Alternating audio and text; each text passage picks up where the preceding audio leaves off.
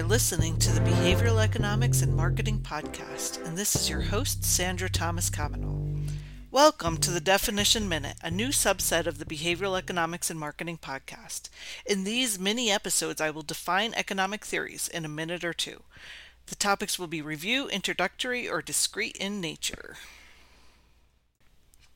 In this episode, we are considering asymmetric information. The term asymmetric information refers to a type of situation when one party in a contractual agreement or economic transaction possesses greater material knowledge than the other party.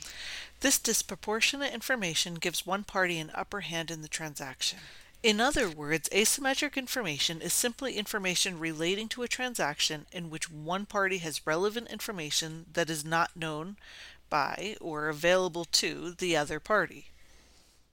The economic theory of asymmetric information was developed in the 1970s and 80s as a plausible explanation for market failures by George Akerlof, Michael Spence, and Joseph Stiglitz. The theory proposes that an imbalance of information between buyers and sellers can lead to market failure. The three shared a Nobel Prize in economics in 2001 for their contributions. It can be helpful to visualize information asymmetry in this way. Imagine a scale with one side being the seller and the other the buyer. When the seller has more or better information, the transaction will most likely occur in the seller's favor, i.e., the balance of power has shifted to the seller. Asymmetric information typically manifests when the seller of a good or service possesses greater knowledge than the buyer. However, the reverse dynamic is also possible. Consider, for example, the sale of a used car. The individual or dealership selling the car typically knows more about the vehicle than they pass along to the buyer. This is an example of the seller holding disproportionate information and the balance of power shifting to the seller. On the other hand, the balance of power can also be in the hands of the buyer. When buying health insurance, the buyer is not always required to provide full details of future health risks.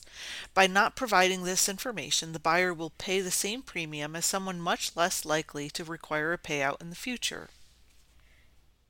In this example, the buyer holds the disproportionate information, and the balance of power shifts to the buyer.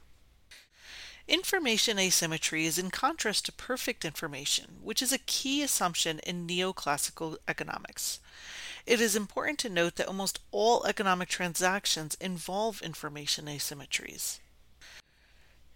Disproportionate information can exist in all facets of life, including the buying and selling of used and new goods and services, international relations and politics, hiring of employees, leadership, company politics, and education, as well as the specialization and division of knowledge as applied to economic trade. For example, doctors typically know more about medical practices than their patients. Thank you for listening to Definition Minute, a subset of Behavioral Economics and Marketing podcast. If you are enjoying this podcast, give me a shout out, like it, share it, follow it, and review it. Also, if you enjoy my style but want to learn more about travel destinations, you are in luck. I just launched a new travel podcast, the Hub and Spoken Travel Show. Check it out on iTunes, Spotify, Google Podcasts, or online at www.hubandspokentravelshow.com.